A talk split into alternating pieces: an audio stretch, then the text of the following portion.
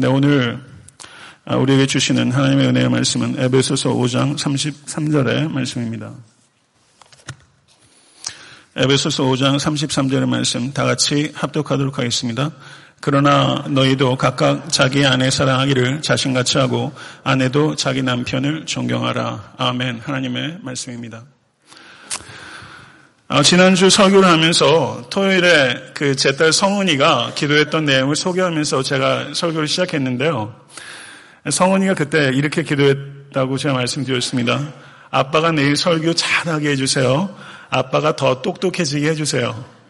아, 그리고 설교 마치고 예배 마치고 가는데 성도님 한 분이 제 옆으로 지나가시면서 웃으시면서 그러시더라고요. 목사님 오늘 기도 응답 되셨어요. 그러시더라고요. 예, 오늘은 제 아들 성우의 기도를 소개하면서 설교를 시작하고자 합니다.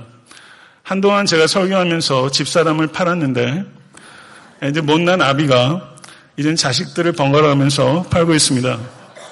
근데 지난주에 제가 설교 때 성은이 얘기했다고 그랬더니 성은이가 좋아하더라고요. 아직은 몰라서 설교 때 자기 파는 것도 좋은 모양입니다. 근데 성우가 이렇게 기도를 했어요. 누나와 동생과 싸우지 않게 해주세요. 아빠와 엄마도 싸우지 않게 해주세요. 기도를 들으면서 웃기기도 하고 조금 억울한 거 있죠. 얘가 또 밖에 나가서 그렇게 기도할까봐. 그래서 제가 성우에게, 성우야, 아빠 엄마가 너가 그렇게 기도할 정도로 싸우진 않잖아.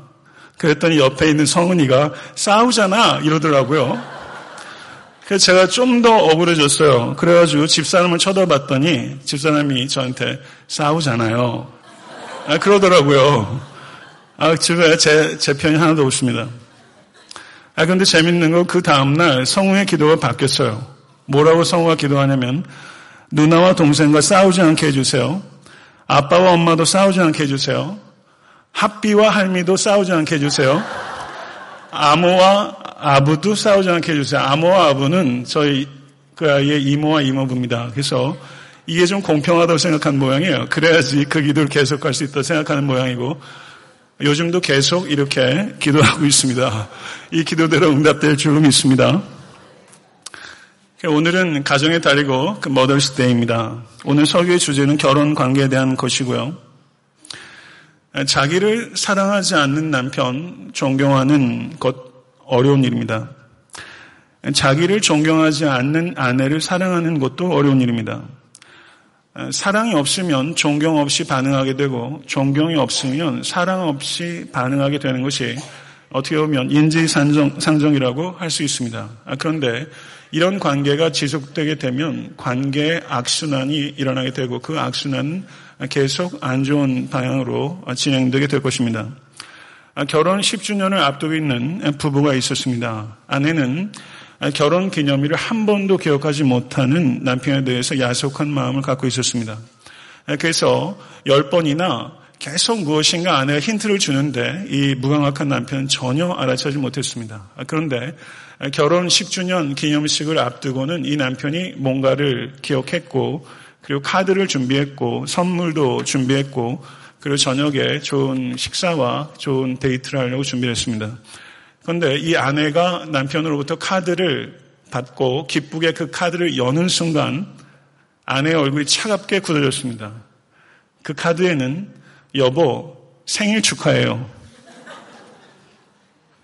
남편은 자신의 황당한 실수에 놀랐지만 아내가 너무나 불같이 화를 낸다는 사실 때문에 더 놀랐습니다.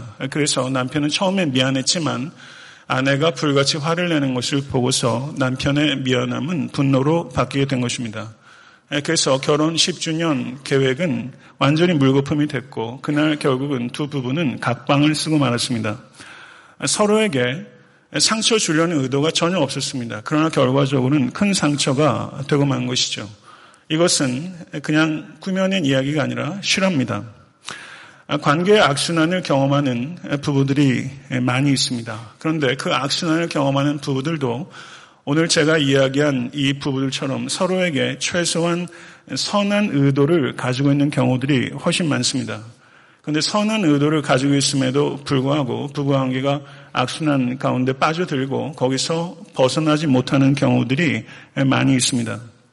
오늘 설교의 말씀을 통해서 적어도 어, 부부관계 악순환에 계신 분이 계시다면 그 악순환의 속도가 둔화되기를 바라고 바라기는 그 악순환이 멈추고 그리고 주 안에서 관계 선순환으로 전환되는 좋은 계기가 될 수 있게 되기를 간절히 바라고 오늘 말씀을 통해서 깨달음과 믿음의 결단이 있으실 수 있게 되기를 주님의 이름으로 축원합니다. 오늘 본문 말씀 에베소서 5장 33절의 요점은 이런 것입니다. 남편을 존경하라는 명령에 아내가 순종하지 않아도 남편은 아내를 사랑하라. 아내를 사랑하라는 명령에 남편이 순종하지 않아도 아내는 남편을 존경하라. 이런 뜻입니다. 그런데 성경은 왜 남편에게는 사랑하라고 명령하고 아내에게는 존경하라고 명령할까요? 남편에게도 사랑이 필요하고 아내에게도 존경이 필요합니다.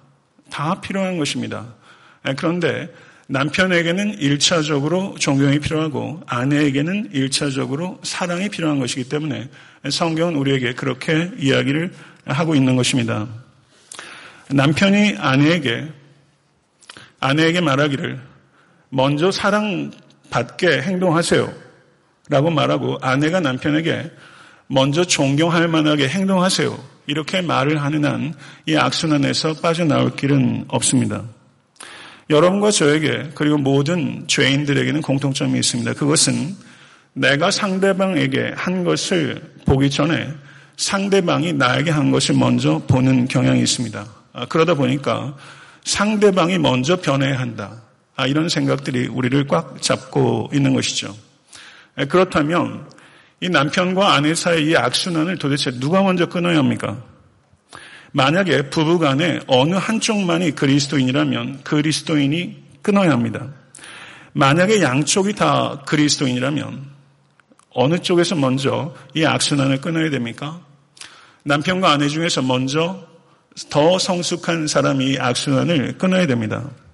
아, 그런데 둘이 팽팽한 평행을 이루고서 어느 쪽에서도 행동하지 않는다면 남편이 먼저 끊어야 합니다. 왜냐하면 남편이 가정의 머리이기 때문입니다.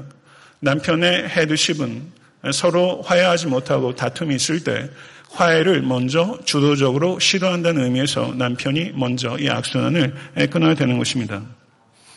성도 여러분, 성경은 우리에게 다른 사람을 변화시키라는 명령은 하지 않습니다. 성경이 우리에게 주는 명령은 하나님의 말씀에 순종하라는 명령입니다. 이 명령은 사랑스럽지 않아도 아내를 사랑하라는 것이고 존경스럽지 않아도 남편을 존경하라는 것입니다.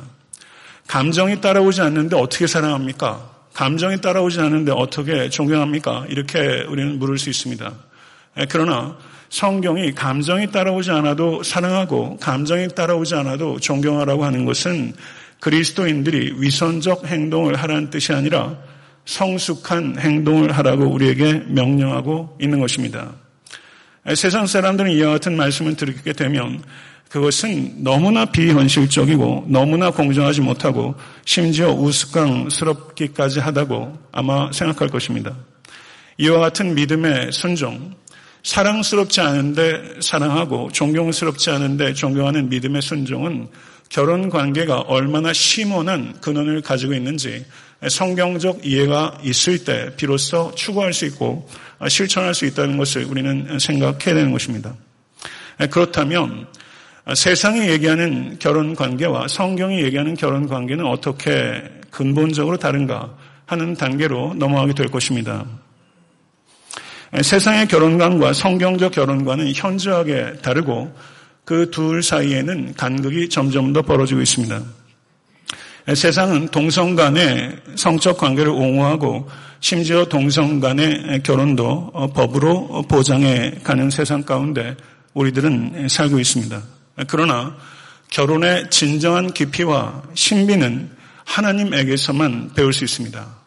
성경을 통해서만 우리는 결혼의 깊고 고상하고 아름답고 강력하고 영광스러운 결혼의 참된 의미를 오직 하나님으로부터만 배울 수 있다는 것을 기억하실 수 있는 여러분과 제가 될 수 있게 되기를 간절히 바랍니다. 성경이 말하는 결혼의 요점은 두 가지입니다. 첫째는 결혼은 하나님께서 하시는 일입니다. 믿으십니까? 둘째는 결혼의 목적은 남녀 부부의 연합을 통해서 하나님의 영광을 나타내 는 것입니다. 이것이 결혼의 목적입니다. 마가범 10장 6절에서 9절의 말씀을 보게 되면 창조 때로부터 사람을 남자와 여자로 지으셨으니 이러므로 사람이 그 부모를 떠나서 그 둘이 한 몸이 될지니라. 이러한즉 이제 둘이 아니요 한 몸이니 그러므로 하나님이 짝지어 주신 것을 사람이 나누지 못할지니라. 우리 주 예수 그리스도의 말씀입니다. 성도 여러분, 결혼은 하나님의 창조의 계획이었습니다. 아담이 하와를 찾아낸 것이 아니라 하나님께서 하와를 아담에게 인도하셨습니다. 그렇기 때문에 결혼은 하나님에게서부터 비롯된 것이고 하나님을 통해서 이루어진 하나님의 일입니다. 이것이 결혼입니다. 결혼의 핵심은 남녀 부부의 연합입니다. 이 연합을 명하시고 이 연합이 이루어질 수 있도록 주도하신 분 역시 하나님이십니다. 성도 여러분, 우리는 생명이 다하는 순간까지 어떠한 역경에 맞서서도 남편과 아내로서 서로의 언약적 헌신을 지킴으로써 그리스도와 교회의 언약적, 언약적 관계가 무엇인지를 나타내도록 부르심을 받은 것입니다. 믿으십니까? 결혼을 지킨다는 것은 어떤 의미입니까? 그것은 교회를 지키시는 그리스도의 사랑과 그리스도께 순종하는 교회의 영광이 나타내도록 하는 것이 하나님의 결혼에 대한 뜻입니다. 이것을 기억하시고 믿으시고 이 믿음에 거하실 수 있게 되기를 간절히 축원합니다. 성도 여러분, 결혼은 미스터입니다. 결혼은 신비한 것입니다. 그런데 이 결혼의 신비는 십자가의 신비와 연관이 있는 것입니다.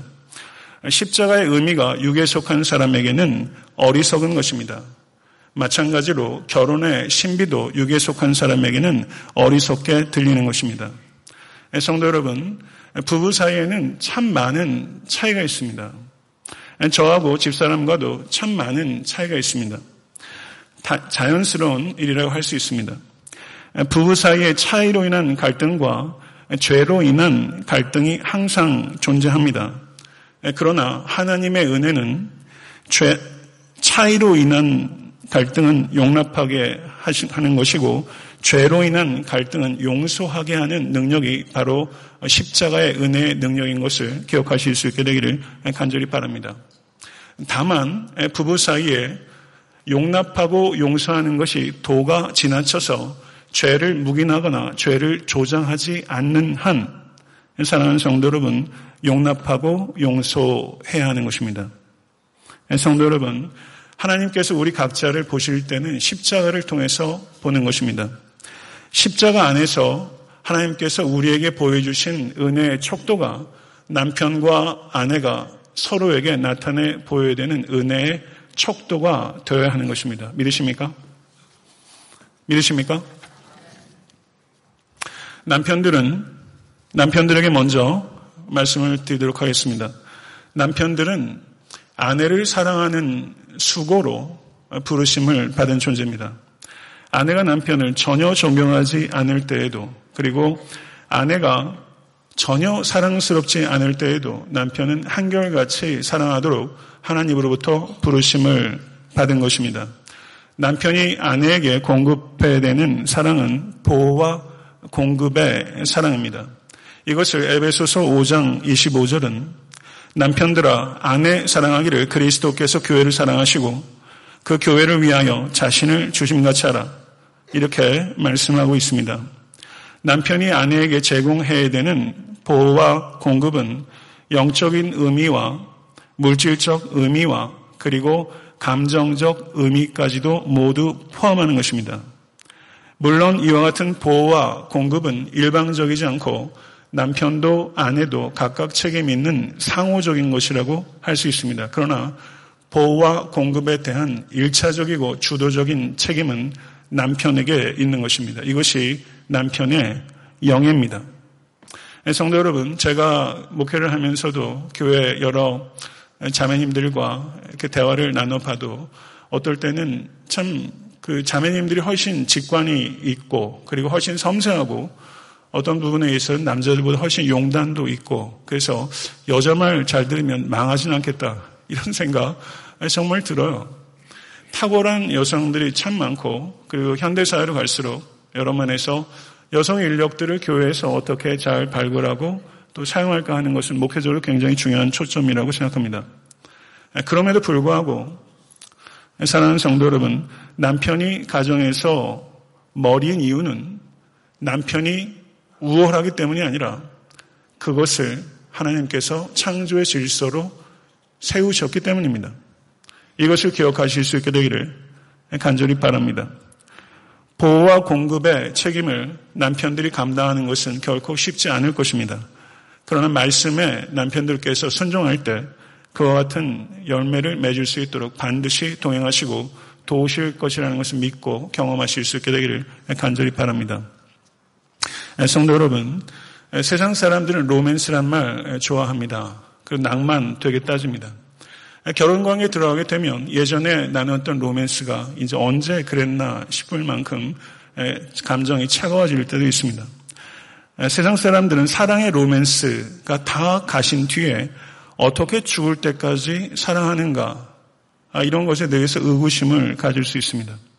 남녀가 만나게 되면 소위 말해서 콩깍지가 씌워지게 됩니다.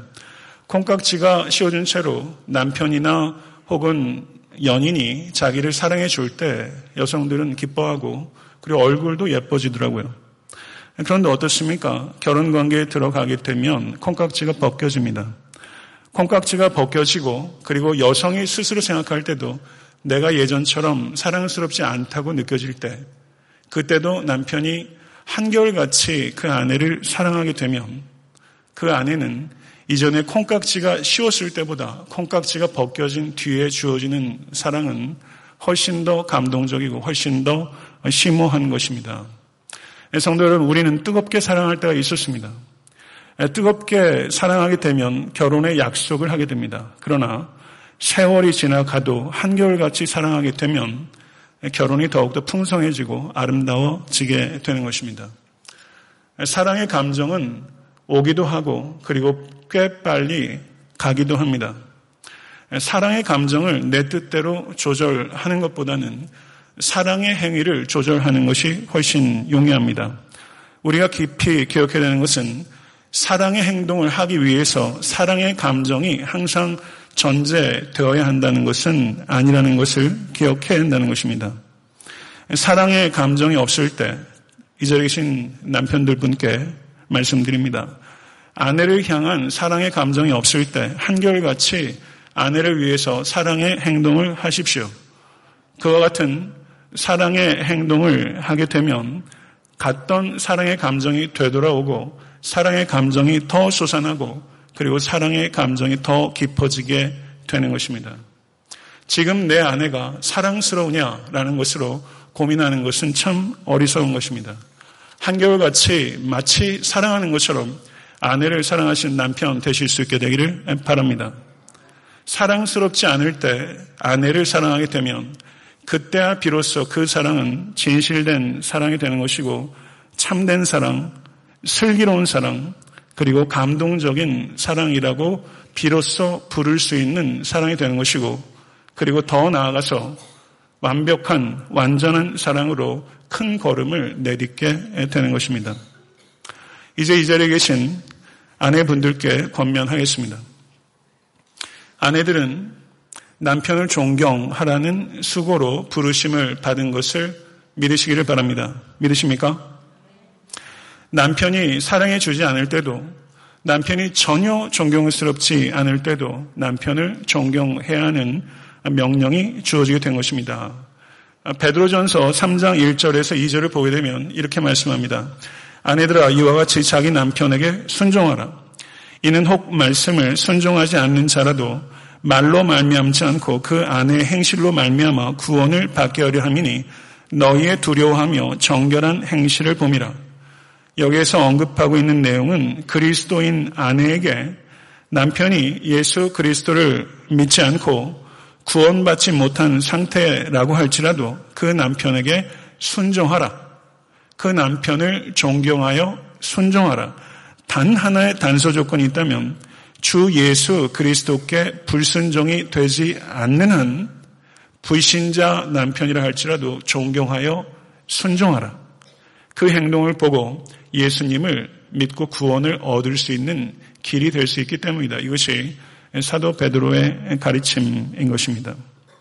이 자리에 계신 아내 여러분, 그리고 제 아내를 포함해서 조건 없이 남편을 존경하실 수 있게 되길 바랍니다. 하나님의 말씀입니다.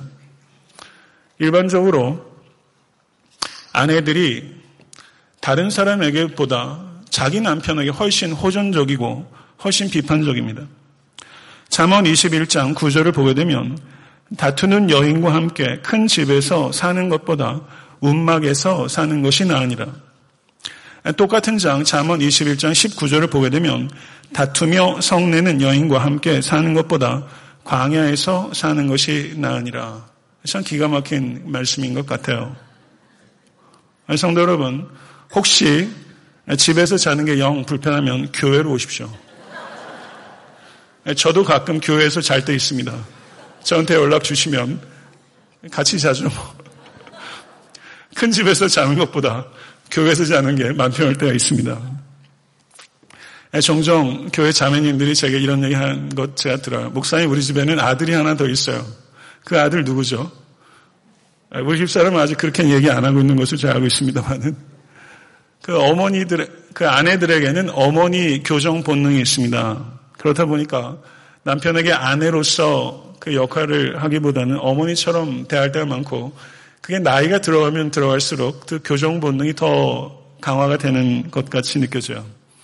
아내분들께서 남편이 여러모로 고쳐야 될 것 많이 있고 사실 제 자신도 또 많이 고쳐야 될 게 있습니다. 그렇지만 여러분들이 하는 말과 행동이 남편에게 존경으로 비춰질까 아니면 남편을 무시하거나 더 나아가서 남편을 하찮게 보는 것으로 비춰질까 하는 것에 대해서는 아내분들께서 깊이 생각하셔야 됩니다. 남편을 존경하라 라는 말을 세상에선 요즘은 참 듣기 어려운 시대가 됐습니다. 아, 그렇기 때문에 이런 이야기를 하게 되면 그건 참 시대착오적이고 남성 우월주의적인 발상이다. 이런 얘기 아마 세상으로부터 들을 거고 특별히 페미니즘에서는 이런 말 들으면 아주 질색할 겁니다. 그러나 성경은 시대와 장소를 막론하고 존경스럽지 못한 남편이라 할지라도 존경하라. 이것이 하나님의 말씀입니다. 왜냐하면 그것이 아내가 남편으로부터 사랑받는 최고의 길이기 때문입니다. 존경스럽지 못한 남편을 존경하게 되면 혹시 이 자리에 계신 자매님들 가운데서는 남편의 변화가 오히려 더뎌지고 저해되지는 않겠습니까? 이런 질문을 하실 수 있다고 생각합니다. 아, 그러나 성도 여러분, 하나님을 믿는다는 게 도대체 뭡니까? 그것은 하나님의 말씀을 믿는다는 것입니다. 하나님의 말씀은 존경스럽지 못한 남편을 존경하라는 것입니다. 이것이 하나님의 말씀입니다. 이것은 하나의 중요한 원칙을 우리에게 이야기를 합니다. 저를 한번 따라해 보시죠. 나는 다만 순종할 뿐입니다. 나는 다만 순종할 뿐이에요. 존경스럽지 못한 남편 존경하는 것, 인간 본성적으로는 안 된 일입니다. 그러나 우리는 본성으로 사는 사람이 아니라 하나님의 말씀으로 사는 사람이고 하나님의 말씀은 존경스럽지 못한 남편 존경하라는 것입니다. 우리는 다만 순종할 뿐이고 아내도 다만 순종할 뿐입니다. 그리고 순종한 뒤에는 하나님께서 하실 것입니다. 존경스럽지 못한 남편을 존경하게 되면 그 남편이 존경스럽게 될 수 있는 최선의 길이 열리는 것입니다. 이것을 이 자리에 계신 아내분들께서는 부디 믿으실 수 있게 되기를 간절히 바랍니다. 제가 개인적으로 결혼 관계에 대한 많은 관심을 가지고 있고 그리고 틈나는 대로 거기에 대한 관련 도서들 그리고 성경을 연구하고 있습니다만은 오늘 가정의 달에 또 특별히 마들스데이에 결혼이라는 주제로 설교를 하면서 이 풍성하고 신비로운 결혼 관계가 또 이혼을 통해서 끔찍한 아픔을 겪은 성도들이 적지 않고 그리고 고통당하는 가족들이 있기 때문에 그분들께 특별히 위로와 격려의 말씀을 드려야겠다는 생각을 갖게 됐습니다. 우리가 살아가면서 부득불 많은 고통을 겪습니다. 근데 우리가 겪는 고통 가운데서 가장 큰 고통은 인간관계의 고통이고 인간관계의 고통 가운데 가장 큰 고통은 이혼의 고통입니다. 사별의 아픔은 참 큰 겁니다. 그러나 사별의 아픔보다 더 큰 아픔은 이혼의 아픔입니다. 왜냐하면 사별하게 되면은 배우자와만 갈라서게 되지만 이혼을 하게 되면 배우자와 갈라지는 고통에 버려지는 고통 혹은 버리는 죄가 더해지기 때문에 사별의 아픔보다 이혼의 아픔은 훨씬 더 큰 것입니다. 더더구나 둘 사이에 자녀가 있을 때 그 자녀를 바라보면서 부모와 또 가족들이 느끼는 고통은 참 크다고 할 수 있을 것입니다. 더구나 독신으로 그냥 혼자 살아오셨던 분들의 외로움과 이혼으로 외롭게 살아가는 분의 외로움은 비교하는 것이 어려울 것입니다. 성도 여러분, 이런저런 연으로 이혼하는 일들이 있었습니다. 하나님께서 허용하시지 않는 이유로 만약에 이혼하셨다면 하나님께 회개하십시오. 그리고 회개하셨다면 변화되실 것입니다. 그리고 극복하게 될 것입니다. 그리고 교회가 중보하고 사랑으로 섬기고 같이 걸어갈 것이고 그리고 참된 회복이 있을 수 있도록 우리가 같이 힘을 합하게 될 것입니다.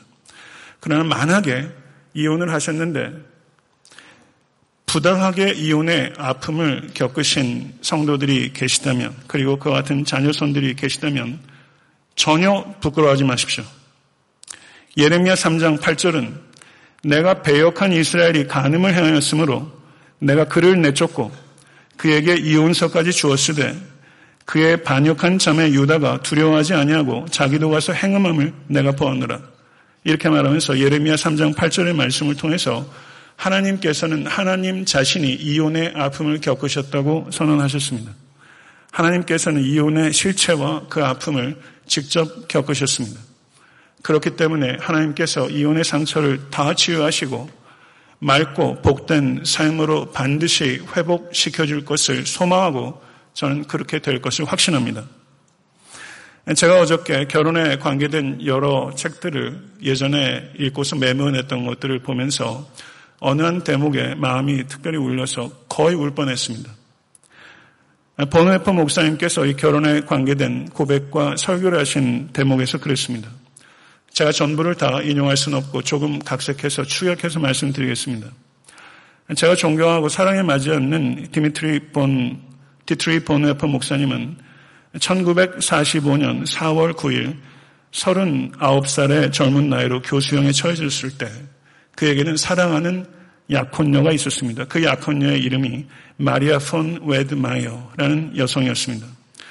그가 순교하기 2년 전에 감옥에서 글을 썼고 그 감옥에서 쓴 글이 감옥에서 쓴 결혼 설교라는 제목으로 세상에 알려지게 됐습니다.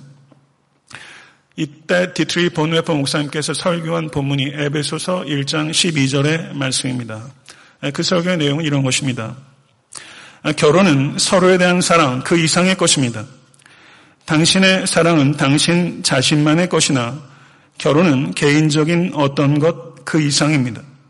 그것은 지위이며 직무입니다.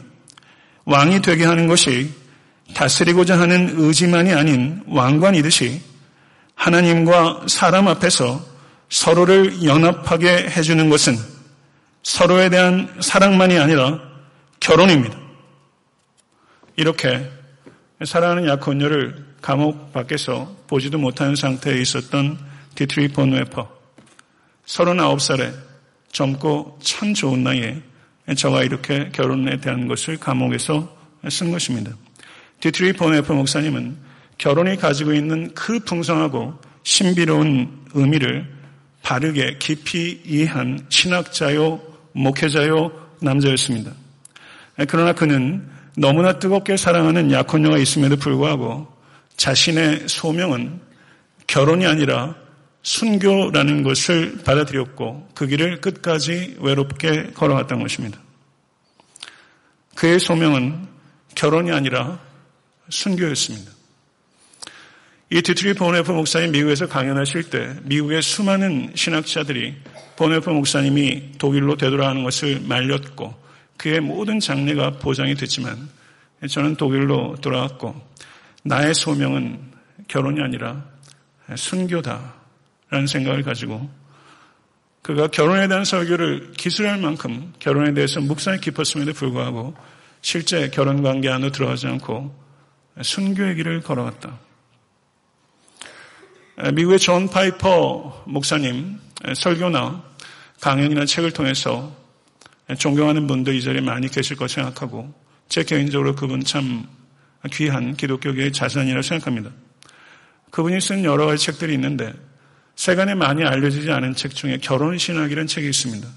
제 개인적으로 그 책이 이 존 파이퍼 목사님의 최고의 명저라고 생각합니다.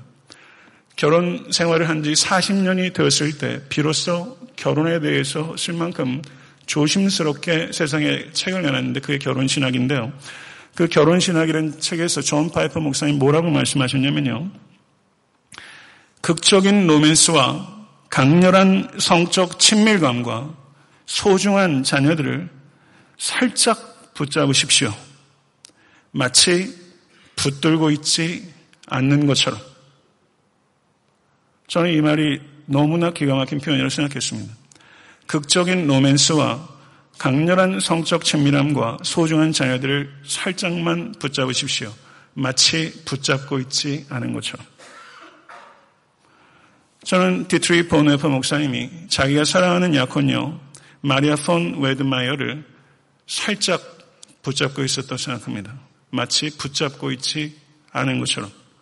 그리고 그의 소명은 그리스도로부터 받은 소명이라는 것을 순교의 길이 자기 길이라는 것을 받아들이고 그리스도를 붙잡기 위해 자기가 사랑하는 약혼녀 마리아 폰 웨드마이어를 살짝 붙잡았던 그 손을 아프게 놓아버린 디트리히 본회퍼. 전 참 감동적이더라고요. 제 고향이 충청남도 부여입니다.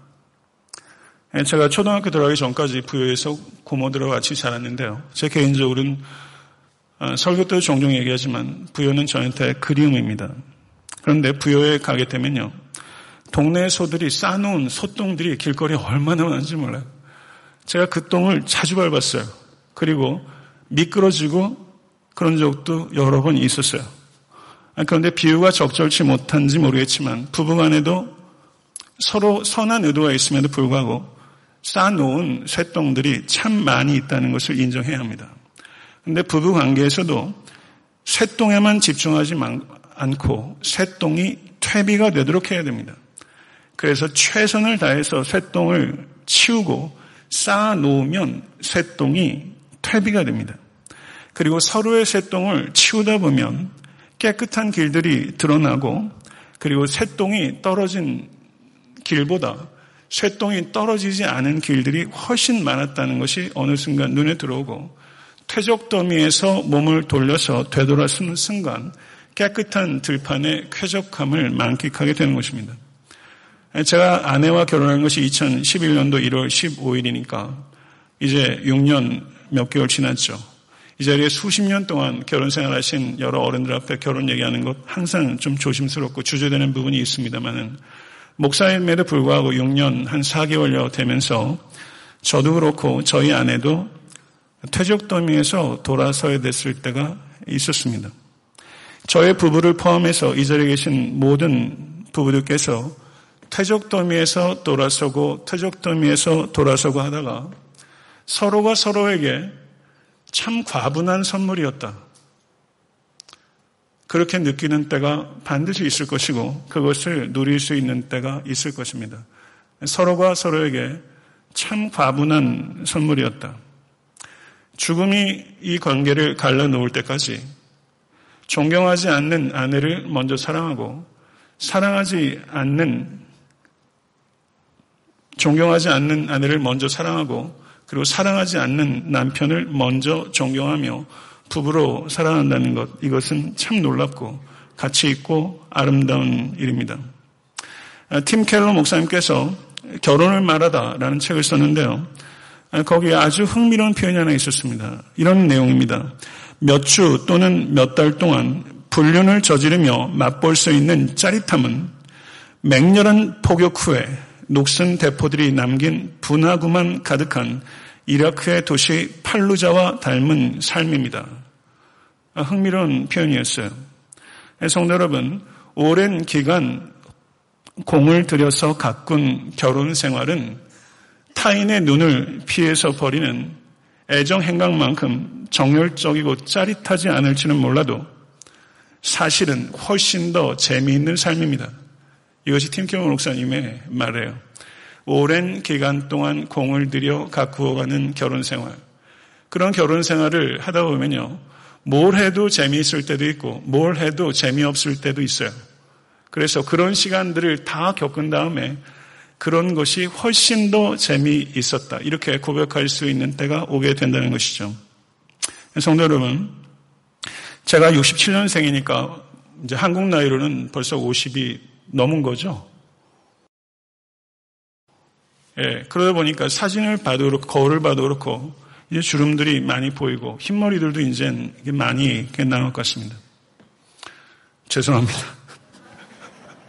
남집사님 웃으시네요. 죄송합니다. 남편과 그 부부로서 서로 주름진 얼굴을 바라보면서 웃음 지으며 하나님의 은혜에 깊이 감사하고 이렇게 얘기할 수 있는 때가 제 결혼 생활 속에서도 그리고 이 자리에 있는 모든 부부에게도 아, 임하게 되기를 바랍니다. 제 말 한번 따라해 보시겠습니까? 여보, 우리가 해냈어. 참 재미있었어. 다시 한번 해보세요. 잊지 마세요. 여보, 다시 한번 크게 해보세요. 여보, 우리가 해냈어. 참 재미있었어. 좋은 말 아니에요? 여보, 우리가 해냈어. 참 재미있었어. 이 땅에서 삶을 다하고 이 땅의 결혼 관계를 우리가 마감하는 그 순간 누가 먼저 갈지 어떻게 알아요? 그렇지만 여보, 우리가 해냈어. 참 재미있었어.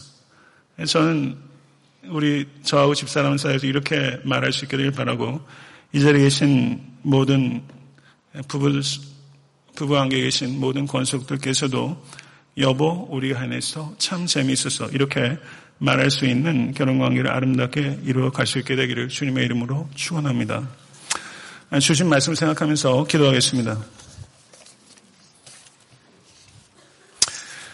존귀하신 주님, 십자가의 그 은혜의 신비를 알게 하시고 그 십자가에 비추어 우리의 결혼 관계를 바라볼 수 있도록 인도해 주시니 감사합니다. 뜨겁게 사랑할 때도 있었고 너무나 차갑게 냉담해질 때도 있었습니다. 그렇지만 하나님 그리스도와 교회의 관계를 우리의 결혼 관계를 통해서 나타나기를 원하시는 줄 말씀을 통해서 깨달았사오니 이 자리에 계신 모든 권속들의 가정과 삶 가운데 임하셔서 십자가의 은혜로 용납하고 용서하며 존경스럽지 않을 때 존경하고 사랑스럽지 않을 때 사랑하며 아름답게 마지막까지 걸어갈 수 있는 모든 권속될 수 있도록 인도해 주시옵소서. 또한 그 부부관계에 더욱더 충만한 생명이 깃들 수 있도록 도와주셔서 그리스도와 교회가 얼마나 사랑하며 얼마나 순종하는지를 나타낼 수 있도록 하나님의 은혜의 전시장이 되는 가정이 될 수 있도록 인도해 주시옵소서. 특별히 아픔을 경험한 귀한 지체들과 그 가정을 축복하오니 하나님께서 그 아픔 씻어주시고 그 눈물 닦아주시며 아버지 는 정결하고 아름답고 복된 삶을 살아갈 수 있도록 주님께 지키시고 결코 떠나지 아니하시며 삶을 주장하실 것을 믿나이다. 아버지 는이 가정의 딸에 애탄도 섬기는 교회가 큰 가정처럼 다복하고 정겨운 교회가 될 수 있도록 인도해 주시고 우리 모두가 서로를 향해서 사랑의 짐을 질 수 있도록 인도해 주시옵소서. 예수 그리스도 이름으로 간절히 기도드렸사옵나이다. 아멘.